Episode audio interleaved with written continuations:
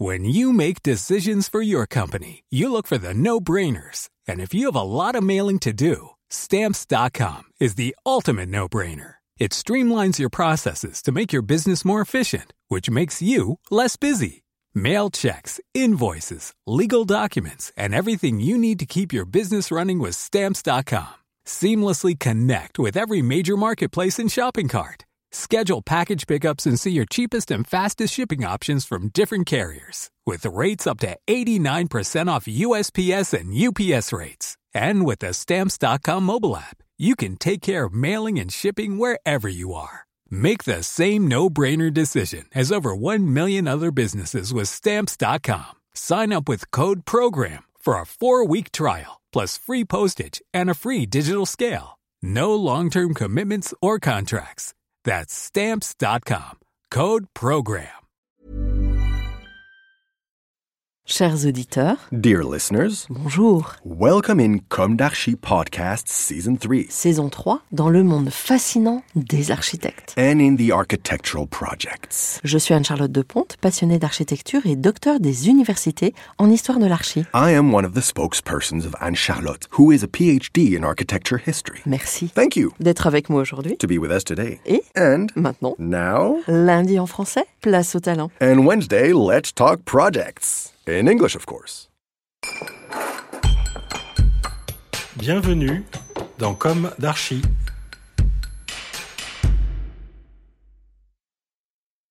Chers auditeurs, ravis de vous retrouver aujourd'hui en compagnie de Marine Houdard. Bonjour Marine. Bonjour Anne-Charlotte. Bienvenue dans Comme d'Archi. Vous êtes urbaniste et architecte HMNOP et vous venez d'être primé dans le cadre d'Europan 16.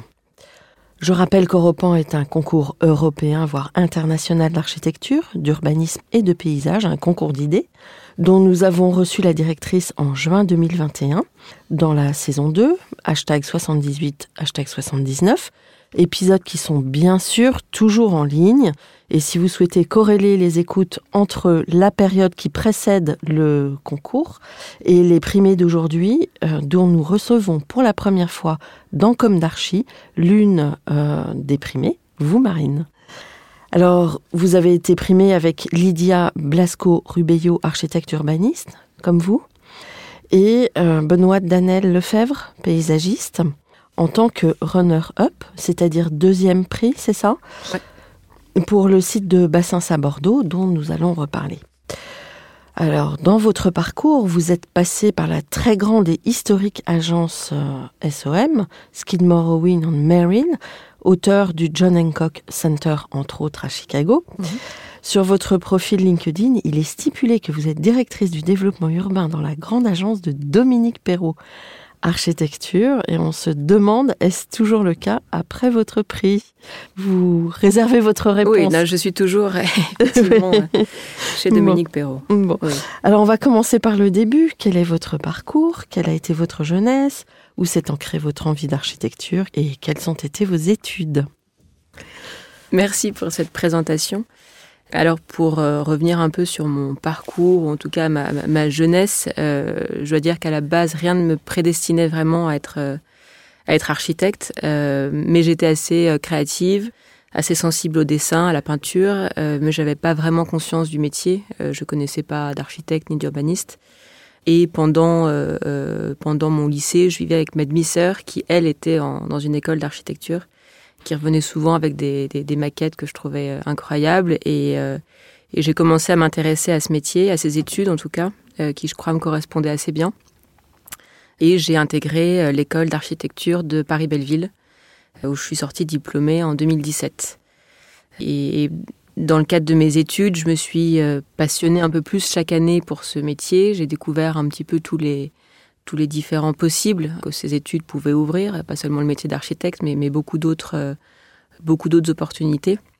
Et puis j'ai développé petit à petit un, un intérêt euh, assez poussé pour l'urbanisme et donc l'échelle l'échelle urbaine qui aujourd'hui euh, est, est vraiment ancrée dans ma pratique. Et, à votre avis, qu'est-ce qui vous a poussé à cette, cette appétence pour, euh, pour le territoire, l'urbanisme Alors, je dirais que c'est un. J'ai commencé à, travailler. J'ai fait un premier stage. euh, J'étais partie en Inde faire un échange universitaire à, Ahmedabad. dans le nord de l'Inde. Et c'était un peu mon premier grand, grand voyage, grande expérience où je suis partie un an à, à 20 ans euh, dans ce pays qui est assez fascinant. Et là-bas, j'étais à, l'université et je trouve que les cours n'étaient pas forcément, en tout cas, à la, à la, hauteur ou en tout cas ce que, ce que j'espérais. Et j'ai, euh, au culot, j'ai un peu tapé à la porte de l'architecte Balkrishna Doshi, qui était à la fois enseignant euh, à Ahmedabad dans cette université et qui dirige euh, encore son agence euh, là-bas pour demander une position de, de stagiaire que j'ai obtenue. Et donc j'ai pu travailler chez Doshi en Inde et là j'ai un peu découvert, avec ce premier stage quand même très intéressant, j'ai découvert vraiment une pratique euh, plus durable, plus urbaine aussi, parce qu'il s'est trouvé que j'ai travaillé sur des projets urbains. Et le fait d'être au contact de ces villes indiennes, d'avoir pu voyager, m'a fait réaliser aussi tout un, certain nombre de, de défis urbains euh, extrêmement actuels. D'accord. Donc en fait, dans cette agence, l'appétence pour le durable ouais.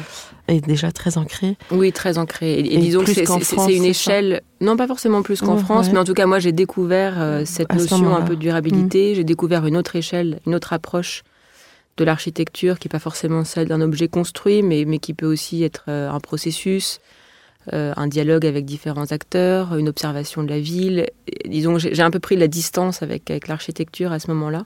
Et je me suis rendu compte que c'était euh, extrêmement intéressant, ça m'a plu.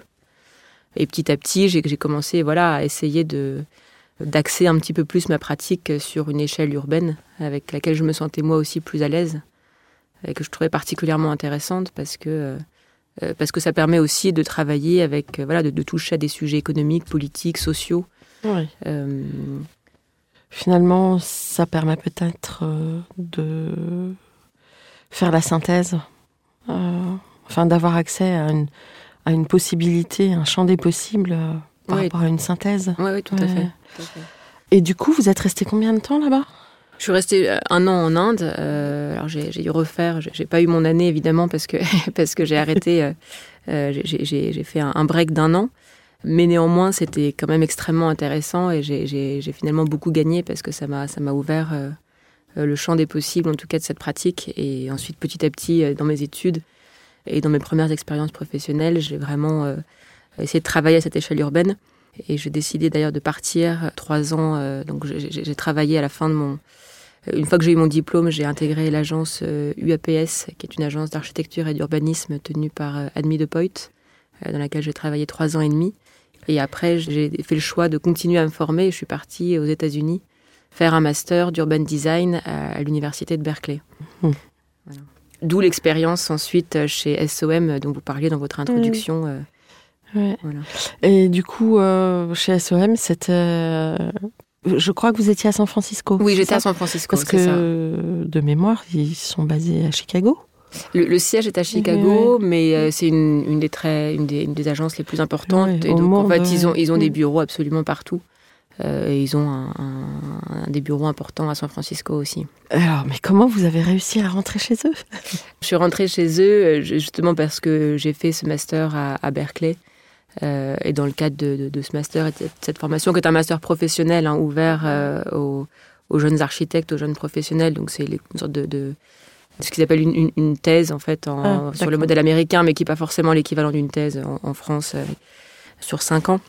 Mais, euh, mais ça permet effectivement, euh, dans le cadre de ce master, de rencontrer un certain nombre de professionnels et d'avoir des liens avec ces grandes entreprises américaines qui offrent euh, voilà, des premiers jobs à, ceux, D'accord. à ceux qui le souhaitent. Mais il doit y avoir quand même beaucoup de postulants, non? Oui, oui, il y a beaucoup de postulants.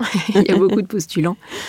Mais voilà, c'est vrai que j'ai eu la chance de, de pouvoir intégrer cette agence. Et la vie là-bas, c'est comment? Quand on est jeune architecte et qu'on Ouais. débarque dans ces, ces très grandes structures hein, Parce que les échelles sont quand même différentes. Ouais, À les tout échelles de sont vue. différentes. Euh, la vie là-bas est, est- Bon, moi, j'ai évidemment trouvé ça absolument génial parce que c'était sur un, un temps court et parce que j'ai pu aussi euh, vivre l'expérience de, de Berkeley, d'un campus qui est pas tout à fait à San Francisco même, mais qui est à Berkeley. Donc, euh, donc là, la vie sur le campus était, était vraiment passionnante. Euh, la vie à San Francisco euh, était aussi tout à fait incroyable.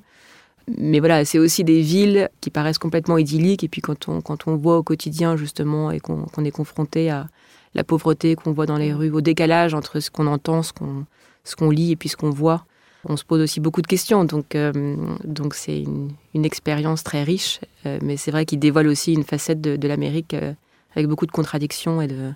Oui, à la fois le chill, c'est ça? Ouais. Et le, en effet, les, Et la les pauvreté. hein, SDF, c'est- c'est les- voilà, les et puis la violence, la violence. ouais. Je vous Les entends bien parce que ma fille habite San Francisco. Ah, voilà. Ouais. Mais c'est vrai qu'on est frappé entre quand on arrive à San Francisco, la ville est incroyable, on est frappé de voir ce, ce nombre de SDF dans la rue. Mm. Et, et- Et il paraît que oui, c'est une euh, loi qui est passée, qui prend plus en charge, je crois, les déficients mentaux. Mm. Et euh, en fait, comme le climat est très doux là-bas, ils se retrouvent tous Exactement. errer dans les rues de San. Francisco. ouais. C'est fou. Ouais. Pour les architectes et les urbanistes, c'est un sacré cas d'école. Ouais, Mais est-ce qu'ils peuvent faire quelque chose? C'est le politique. Mm. Mm. Il Bon, faudrait, enfin. il faut, faut espérer. Il faut espérer qu'on puisse effectivement faire quelque chose. Et donc, euh, dans cette grande agence, euh, vous arrivez à vous intégrer à- Ouais. Ouais. Alors c'est une grande agence, mais qui est séparée en plusieurs euh, pôles. Et il y a un pôle Ouais. qui s'appelait le pôle urban design, euh, avec une vingtaine de personnes.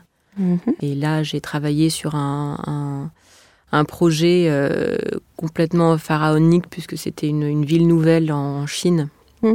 Donc un projet à la fois passionnant, en même temps, euh, moi qui m'intéressais un peu à l'approche durable, qui pose quand même aussi des questions de, de, venir créer une ville nouvelle euh, euh, de toutes pièces sur un site complètement naturel en Chine, avec, en, imposant un peu la, la, grille à l'américaine. Donc à la fois une approche intéressante avec des, des architectes, des urbanistes qui sont intéressants parce que c'est quand même une, grande agence, mais en même temps ça questionne aussi sur euh, sur ce genre de projets qui sont quand même un peu un peu pharaoniques où tout est conçu à San Francisco alors que la ville est évidemment en, Chine sans concertation avec des voilà, un- une commande politique extrêmement forte, mais euh, euh, mais aucune aucune concertation, un déplacement des populations. Enfin, D'accord. Et là, on minéralise les sols? non, pas forcément. Alors, forcément. on, on a quand même une approche très vertueuse, Oui. mais c'est vrai que c'est pas forcément le, le genre de projet euh, sur lesquels. euh, euh, euh, Oui, qui- qui est culturellement. un idéal, un, un idéal pour moi, disons. C'est pas forcément l'approche dont, dont je rêve, mais, mais euh, elle a quand même des vertus aussi. Et donc, je, je- je ne critique pas tout, mais Oui. disons que je, voilà, je, je préfère les projets sur lesquels je travaille aujourd'hui. Bon, bah, vous allez nous en parler. Euh, vous venez de gagner Europan. Vous êtes, vous avez une- un poste assez important dans l'agence euh, de Dominique Perrault. Est-ce que vous avez le sentiment d'avoir accompli ce que vous imaginiez quand vous êtes sorti de l'école? Euh, oui, je dirais en, en partie. Voilà. Euh, Vous avez tenu vos objectifs. Oui, oui, oui, je pense Ouais. que je suis plutôt satisfaite de ça. Je dirais que, on va dire qu'à 80%, j'ai tenu mes objectifs. Bah, vous êtes encore très jeune, donc vous avez. Merci, mais- vous avez encore plein de rêves, j'imagine. Oui, oui, oui. Non, mais c'est vrai que j'avais très envie de voyager, j'avais très envie de- d'apprendre des meilleurs auprès de grands architectes, de travailler sur des projets à fort impact euh, et de éventuellement me mettre à mon compte. Et donc aujourd'hui, un peu moins de dix ans après, j'ai effectivement eu la chance de travailler dans beaucoup de pays, à la fois aux États-Unis, au Chili, en Inde, Ah, au vous Cambodge. n'avez pas encore parlé du Chili et du Cambodge. Non, voilà. Mais, mais c'est vrai que j'ai j'ai appris auprès de grands, de grands talents comme Doshi, on en parlait, euh, auprès de Alejandro Aravena aussi, qui sont tous les deux lauréats du, du Pritzker. Dominique Perrault, bien sûr, et j'ai eu la chance de, de mener des projets d'envergure, puisque chez Dominique Perrault, j'ai été responsable du projet de village olympique pour les Jeux de Paris 2024. Mhm. Donc voilà, beaucoup de choses qui sont intéressantes et que j'espérais quand je sortais de l'école. Et puis voilà, il me reste encore maintenant à me, à me lancer, Mhm. que, qui voilà une, une aventure euh, entrepreneuriale que je souhaite, euh, qui est évidemment un projet que j'ai pas abandonné et qui devrait se réaliser dans les dans les années à venir. Oui. Alors l'agence Perrault va vous regretter si vous partez. Mais c'est le chemin un peu normal. Oui, c'est On peut peut-être pas en parler encore. Non. Vous êtes bien dans votre poste. Ouais, ouais, je suis très très heureuse. Bon. Alors, est-ce que vous voulez nous parler euh, du Chili, du Cambodge? Oui, euh, je peux parler effectivement bah, peut-être du, du- du Cambodge. C'est vrai que j'ai eu la chance d'y aller euh, pour un workshop dans le cadre euh, universitaire. Et, puis ensuite, avec des amis, j'avais répondu à un concours pour faire un prototype d'une maison à moins de, de 2000 dollars euh, au Cambodge. Et on a remporté ce concours. Et ensuite, on a euh, décidé de réaliser ce projet, de faire une collecte. Il y a du crowdfunding de retourner sur place et d'essayer de, de le construire, de le financer. Donc on y est retourné. Alors finalement, le projet de maison s'est transformé en un projet d'école, puisqu'on a, il nous fallait, il nous fallait un site. Euh, et donc on a trouvé un site qui était une association dans laquelle euh, c'était une, une école et en fait ils avaient besoin d'avoir une extension, une école de danse, etc. Donc on a, on a eu la chance de pouvoir réaliser notre premier projet euh, là-bas, à Kep, dans le sud du Cambodge. Donc ça c'est vrai que c'était assez, euh, assez incroyable. Euh, le projet est toujours là. euh, Et vous avez suivi la construction? Oui, on a suivi la Ah oui. construction. On est resté sur place euh, Ouais. pendant euh, trois mois. Euh, on Ouais. a suivi la construction, on a cherché les matériaux sur place. On a essayé de faire le plus économe, le plus durable, le plus Du bambou du bambou, du béton. Mais vraiment, on a essayé de trouver ce qu'il y avait vraiment sur place. Quand on dit sur place, c'est vraiment dans un rayon de, de, de, de 5-6 km euh, avec les locaux. Et c'est vrai que c'était passionnant parce qu'en fait, on l'a- expérimenté. Et ça, c'était une expérience assez, assez incroyable. Et le Chili? Et le Chili, là, c'était aussi dans le cadre d'un. Je suis partie pour faire mon, des recherches pour mon mémoire, euh, où je m'étais intéressée au travail de Aravena, Mhm. et notamment sur le, ces projets de logements sociaux, où l'idée était de financer, avec l'aide l'aide des financements publics qui finançaient une partie de- de- des logements. Lui avait cette, cette vision où, en fait, avec l'argent qui était donné, il construisait 50% des logements et laissait les 50% restants pour de la co-construction avec les habitants. Donc j'étais partie faire des recherches un peu sur cette vision du, du logement social et comment est-ce qu'il mettait en place, euh, en se servant des outils politiques et économiques de son, de- du pays, comment est-ce qu'il arrivait à mettre en place euh, ces projets. Donc en tant qu'observateur Plutôt euh, en tant que, en tant que chercheuse, quoi, pour Ouais. essayer de vraiment d'aller sur place, de, de rencontrer euh, et de comprendre comment sa démarche euh, pouvait, euh, Mm. pouvait se mettre en place. Alors, euh, on a déjà entamé bien l'histoire de vos projets, mais peut-être que vous aviez euh, un- une manière de, de le raconter. Euh, et on voit d'ailleurs que vous avez déjà une histoire de projet alors que vous êtes euh, encore salarié dans une agence. Mm. Donc à la fois ça prouve une forte implication dans votre travail et puis une personnalité. Alors je vous laisse dérouler peut-être. Oui, alors je- c'est vrai que l'histoire de mes projets, je ne sais pas si je peux encore regrouper tous ces projets sous une même histoire, parce qu'en fait c'est une histoire qui est liée à plusieurs opportunités, différents pays, différentes collaborations.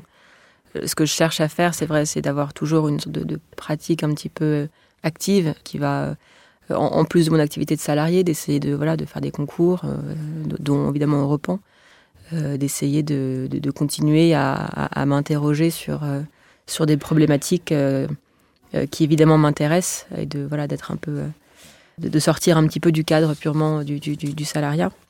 Et, et c'est vrai que l'histoire de, je, ouais, je- l'histoire des projets, c'est c'est un peu, c'est un peu difficile, mais je dirais qu'en tout cas, pour peut-être faire le, faire le pont avec Europan, euh, dans le cadre de mon master aux, aux États-Unis, euh, je me suis intéressée à la problématique des, des ports et de développement industriel, euh, enfin des industries en ville, de manière plus générale, parce qu'on observe depuis euh, quelques années maintenant un déplacement des industries euh, portuaires ou fluviales toujours un peu plus loin. Donc on déplace les industries au fur et à mesure que la ville grandit et puis on vient euh, réaménager les, ce qu'on appelle les waterfronts, donc tous les, les fronts de mer, les fronts de rivière, avec des développements urbains, paysagers qui sont très intéressants, mais qui ne font toujours que déplacer une industrie un petit peu plus loin.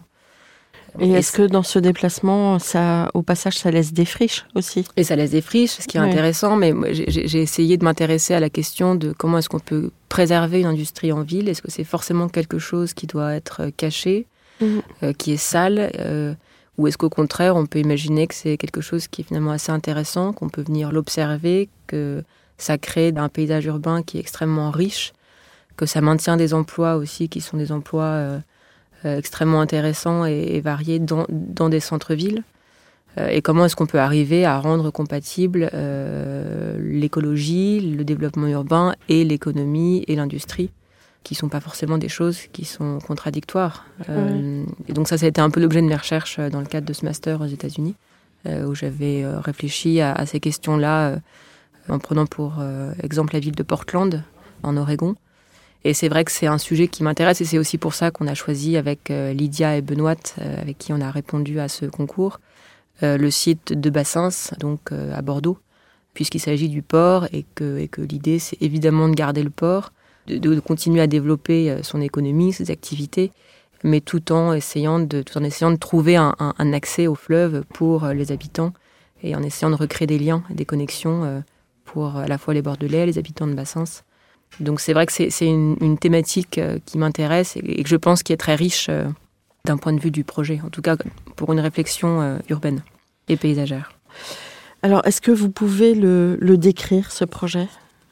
Oui, alors à Bassens, euh, c'est effectivement un, site euh, qui est, je crois que c'est 70% quasiment de la commune qui est occupé par le port, euh, qui est un port extrêmement actif, avec, euh, avec différents types d'industries, et, le fait que le port soit évidemment très actif et que le fleuve et la Garonne sont complètement inaccessibles pour les habitants. Et il y a cette commune de, de Bassens qui est installée sur, sur des coteaux. Et, euh, et, et l'enjeu, c'est d'essayer de recréer des connexions à la fois naturelles, paysagères, évidemment, euh, mais aussi humaines, sociales, entre d'un côté cette commune, euh, ce, ce centre, ce centre urbain constitué, et puis la Garonne, sachant que la difficulté est que- est qu'entre le, le port et, le, le- le- et, et la ville de Bassens, il y a la voie LGV qui coupe complètement les deux tissus euh, urbains euh, en deux zones complètement euh, séparées et, et complètement infranchissables. Quoi. Mhm. Donc, ce qu'on a cherché à développer, c'est de, de- de mettre en place une, une nouvelle trame euh, paysagère très forte, euh, sachant que sur ce port, il y a aussi des énormes friches, euh, des sites qui sont complètement délaissés. Et, l'idée, c'était de réinstaller un, paysage, mais de parler d'un paysage productif qui vienne euh, euh, redonner une certaine structure, une, trame assez forte euh, au port et qui vienne créer des liens en se servant de cette trame pour à la fois créer un nouveau système de mobilité, un système de gestion des eaux vertueux. et puis, quand on parle de, paysage productif, ça veut dire que c'est pas juste un paysage qui, est contemplatif, euh, mais se servir vraiment du paysage comme une ressource. Donc, euh, imaginer euh, qu'on puisse venir fertiliser des sols, euh, avoir une activité de biomasse, par exemple. Donc, vraiment se servir du paysage pour lui donner un intérêt économique et une vraie valeur pour le port et pour, et pour la ville. Vous avez été regarder un petit peu les autres projets qui, Oui, alors très très brièvement parce que je crois que les, on n'a pas encore accès aux panneaux, Ah. Euh, donc on voit simplement des, des images. euh, Ouais. Donc c'est un peu difficile de, de, Ouais. de, de comprendre la totalité, mais j'ai hâte euh, en, en dé- début février là il y a un, un, un cycle de conférences et de rencontres qui sont organisés sur deux jours où on va justement pouvoir rencontrer les, les différents lauréats, euh, membres du jury Oui, et, et vraiment pouvoir échanger sur nos projets. Donc ça c'est intéressant. Ouais. Comment, euh, en travaillant dans une agence avec euh, le poste que vous avez, qui est quand même un poste à responsabilité dans une très belle agence, comment on arrive à faire des projets en off comme ça? Alors Vous y passez vos week-ends? Non, j'ai- eu, beaucoup de chance d'un point de vue timing parce que j'ai eu mon premier enfant euh, cet été et j'ai profité de mon congé maternité pour faire ce concours. Voilà. Ouais. Euh, Bon, et euh, vos coéquipières, elles Ouais. sont. Comment vous avez décidé de le faire ensemble? Pourquoi? Alors Est-ce que vous connaissiez? Quels sont un peu leurs profils? Ouais. Alors j'ai fait ce projet avec euh, Lydia Blasco qui est une architecte urbaniste comme moi. On s'est rencontrés toutes les deux chez UAPS, Ouais. l'Académie de Poit, euh, il y a euh, maintenant sept ans. Et euh, on a adoré travailler ensemble, on est toujours euh, restés en contact, on a toujours échangé sur, sur nos projets. Et elle a monté son agence euh, depuis. Euh, Donc elle est à son compte maintenant euh, depuis trois ans. Et donc euh, c'est vrai qu'on on apprécie et on continue toujours à, à travailler ensemble, à collaborer avec chacune nos, nos- disons, nos, nos disponibilités, etc. Mais c'est vrai qu'on on- on aime travailler ensemble, donc on, on essaye de collaborer au maximum. Et on a travaillé également avec euh, Benoît Danels, qui est paysagiste, qu'on a aussi rencontré dans- euh, chez UAPS, euh, où on a toutes les deux pu travailler avec elle. Et on a aussi apprécié cette collaboration, donc on a fait appel à elle euh, en tant que paysagiste. euh, Elle est indépendante, elle Ou- Non. Non. Elle travaille également en agence. Ah, en agence. Ouais. D'accord. Bon, donc ça a été euh, une bulle d'air, peut-être? Oui, oui, donc c'était c'était très, très intéressant de faire ça, chacune avec nos emplois du temps qui sont un peu, un peu différents. euh, mais c'est vrai que Lydia étant à son ouais. compte, elle, elle était, elle était aussi plus disponible pour pouvoir se dégager du temps. Et puis moi, voilà, j'avais aussi du temps à ce moment-là, donc c'est vrai que ça a assez bien marché. Bon. vous commencez à récolter les fruits de ce succès ou vous le sentez Pas encore peut-être? C'est encore un peu tôt, Oui. mais, euh, mais on espère, on espère que ça va nous ouvrir des portes, on espère que ça va peut-être euh, qu'il va y avoir euh, des commandes, enfin en tout cas pouvoir aussi approfondir le projet parce que parce que Repense c'est un concours, on rend trois panneaux, donc euh, l'idée c'est de, de développer une idée assez forte. Mais ensuite, on sent bien que tout l'intérêt, c'est de pouvoir euh, continuer à travailler ce projet avec les acteurs, Oui. euh, de pouvoir concerter et, et- et le faire évoluer. Donc c'est ça qui nous intéresserait, évidemment.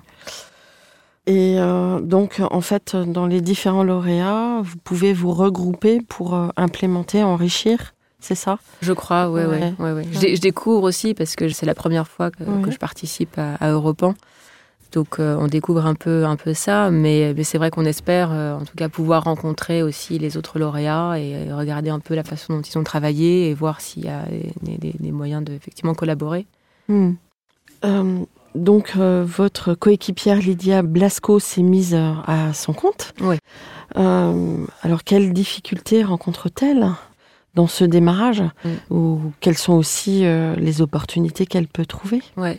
Si vous pouvez parler en son nom. Oui, Je oui, crois bien oui. sûr, bien sûr. Euh, non, c'est vrai que Lydia euh, s'est effectivement mise à son compte il y a, il y a 3-4 ans. Elle a créé une agence qui s'appelle YAP, euh, YAP. Architecture.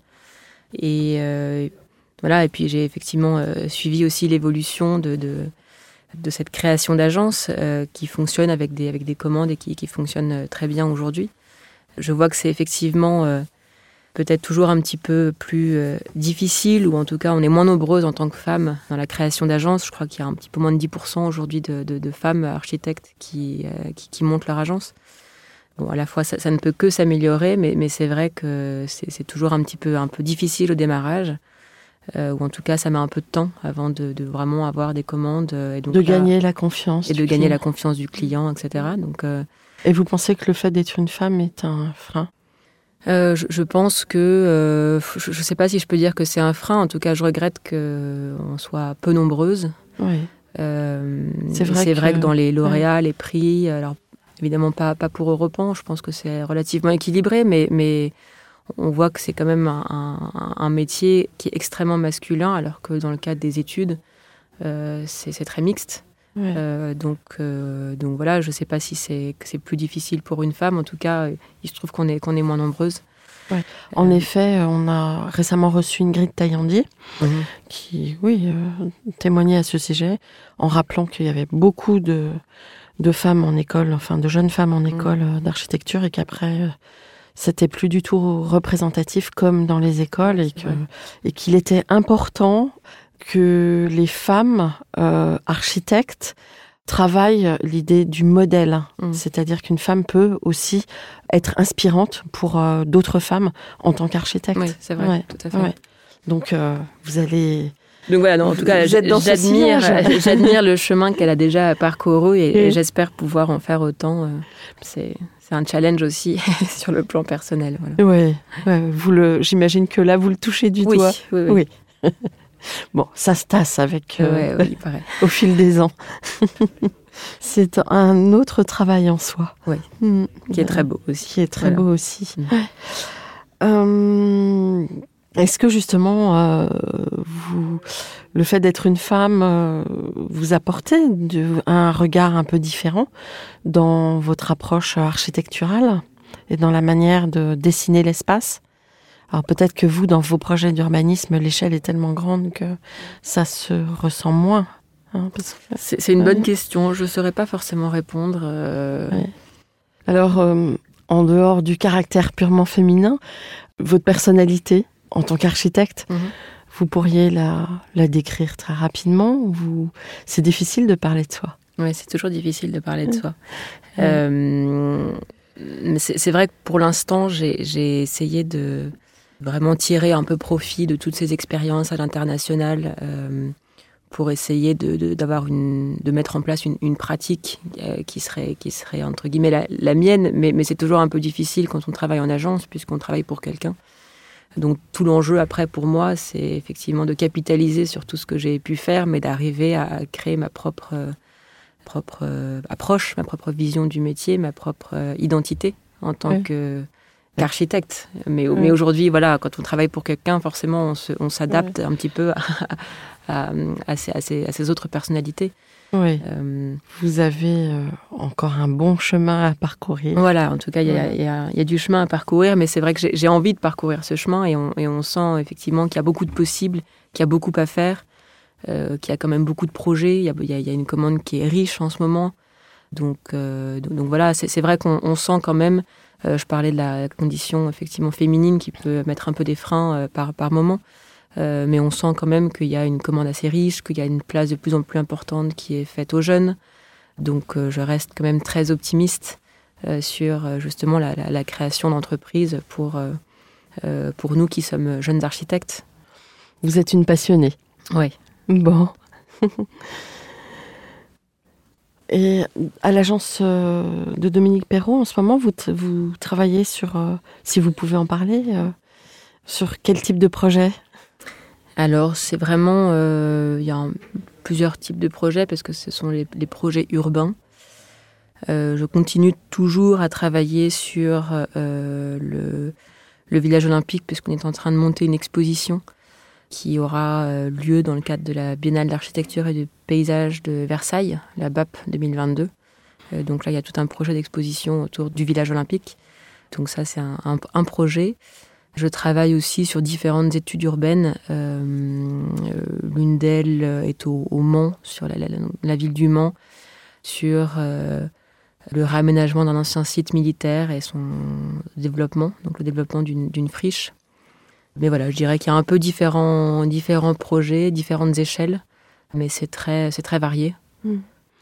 Donc pour nos auditeurs profanes, par exemple, ce projet au Mans, vous redéfinissez les circulations, vous créez des porosités avec. Euh, oui, l'enjeu, c'est ça, c'est de, de, réaménager tout un site militaire qui était complètement, euh, parce que militaire, complètement fermé sur la ville, évidemment. Et vous travaillez avec des programmistes Donc on travaille avec des programmistes, on travaille avec des paysagistes, on travaille avec, euh, avec Michel Desvignes. Euh, on travaille avec des ingénieurs, on travaille toujours dans ces, dans ces projets-là urbains avec des groupements de maîtrise d'œuvre qui sont assez larges, hein, des, architectes paysagistes, euh, ingénieurs, euh, experts en mobilité, en biodiversité. Donc on a toujours un des, partenaires qui sont assez, assez copieux et, toujours intéressants. Mais c'est vrai qu'on voit de plus en plus que les projets urbains sont des projets souvent de, de réaménagement de friches urbaines, justement dans, un, dans cette optique de recyclage de foncier et dans cette approche durable, hein, on sent que la commande, elle évolue aussi, puisque, euh, puisque de plus en mm. plus, ce sont des études euh, qui sont vraiment dans des tissus euh, constitués, où il s'agit de raménager un site qui a déjà une occupation par le passé. Ouais. Ce site militaire, il y a une dépollution? Oui. Ouais. C'est souvent le, la problématique. c'est souvent la problématique, parce que c'est toujours mm. cher. Mm. Mais, mais c'est vrai que ça, c'est commun à tous les sites, effectivement, qui sont, qui sont réaménagés. Euh, on sait que quand on travaille dans des grandes agences, parfois c'est difficile euh, de se mettre à son compte et de partir parce qu'on a accès à des projets hmm. et à un certain confort, à une taille de projet qui, euh, qui est quand même très intéressante.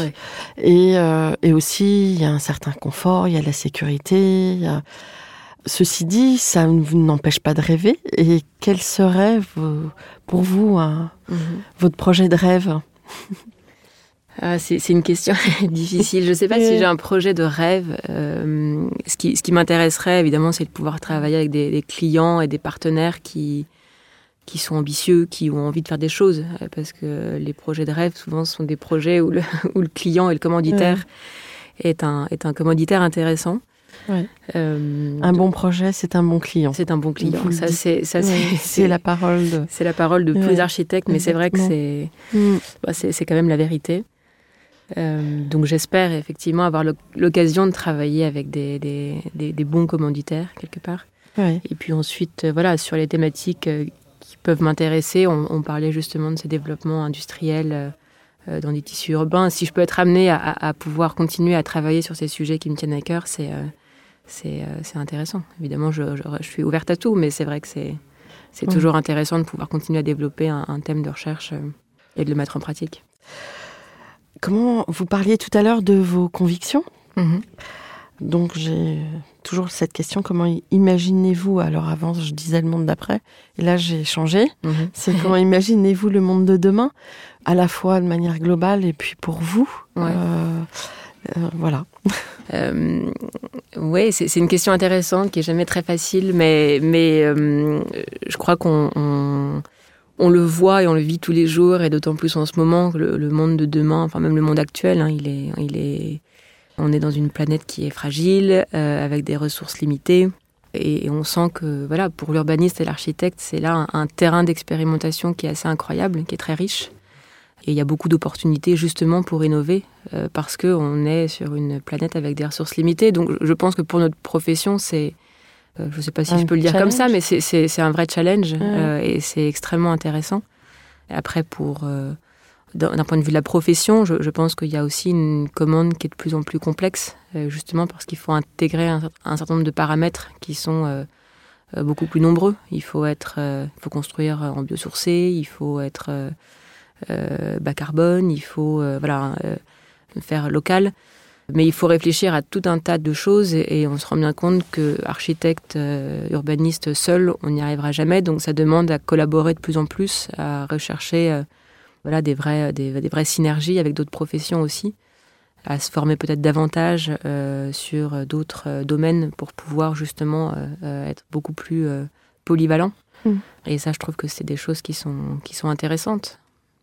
Vous qui travaillez justement dans une agence emblématique, vous trouvez que à l'intérieur de ces agences, la bascule, elle se fait réellement? Enfin, ou est-ce que euh, c'est encore, euh, ce sont des dinosaures ces agences? Il y a encore, euh, Oui, c'est des elles dinosaures. arrivent. mais- Vous arrivez à batailler au Ouais. nom de auprès des maîtres d'ouvrage Oui, ou- je, et je pense qu'en plus, pour des grandes agences comme Ouais. celle de Dominique Perrault, c'est presque plus simple parce Ouais. que parce que l'agence est plus importante, parce que Dominique Perrault a peut-être euh, enfin, certainement une voix aussi qui est, beaucoup plus euh, écoutée, entendue. Donc, euh, donc je pense qu'il peut faire passer beaucoup plus de messages qu'une jeune agence. Et, par ailleurs, au sein de l'agence, il y a aussi tout un département de recherche. et c'est vrai que de pouvoir prendre le temps de faire de la recherche et de développer certains sujets qui tiennent à cœur l'agence, c'est une vraie, une vraie chance.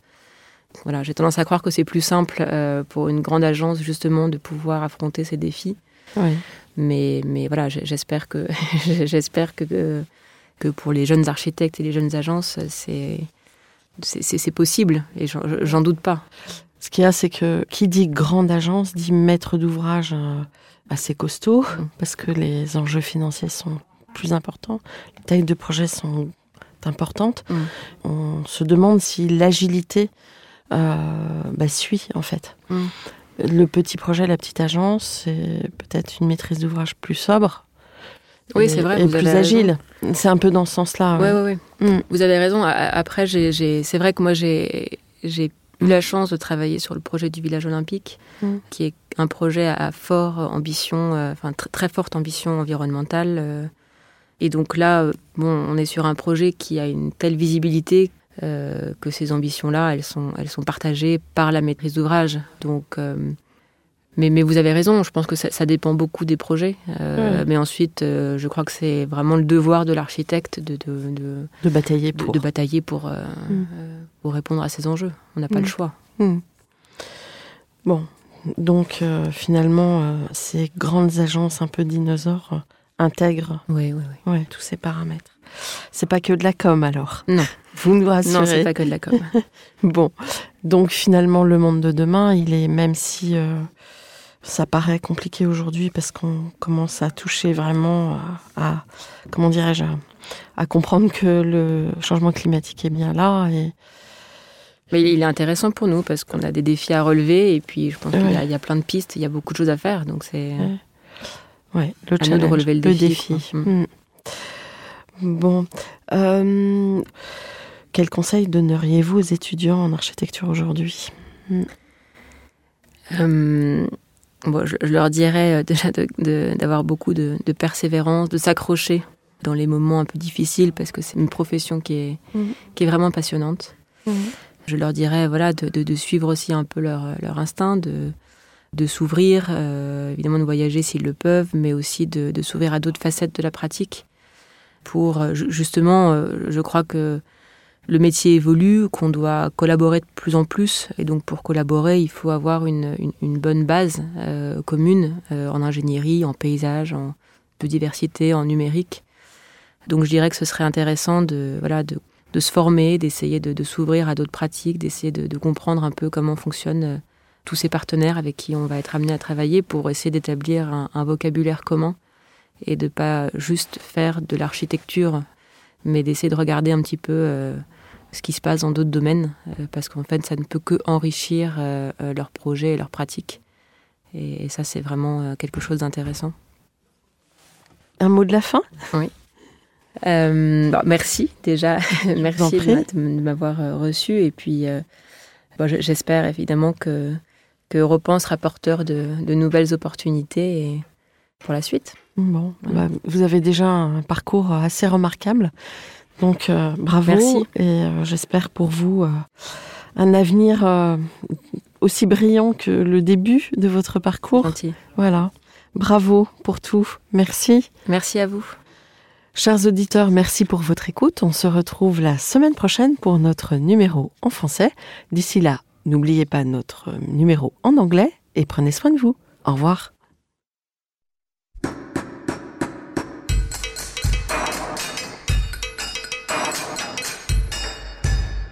Chers auditeurs, merci pour votre écoute. Merci à Julien Rebourg, réalisateur, qui nous accompagne sur la partie son. N'oubliez pas de retrouver nos sujets en avant-première sur Instagram à l'adresse at podcast. Si vous aimez ce podcast, favorisez sa diffusion en lui donnant 5 étoiles sur Apple Podcast, plus un petit commentaire, ou sur votre plateforme de podcast favorite.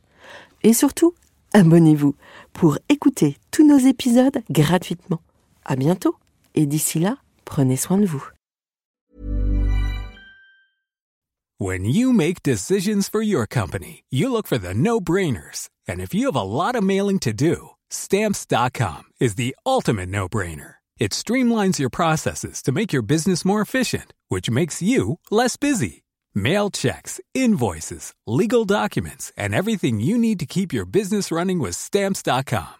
Seamlessly connect with every major marketplace and shopping cart. Schedule package pickups and see your cheapest and fastest shipping options from different carriers. With rates up to 89% off USPS and UPS rates. And with the Stamps.com mobile app, you can take care of mailing and shipping wherever you are. Make the same no-brainer decision as over 1 million other businesses with Stamps.com. Sign up with Code PROGRAM for a four-week trial plus free postage and a free digital scale. No long term commitments or contracts.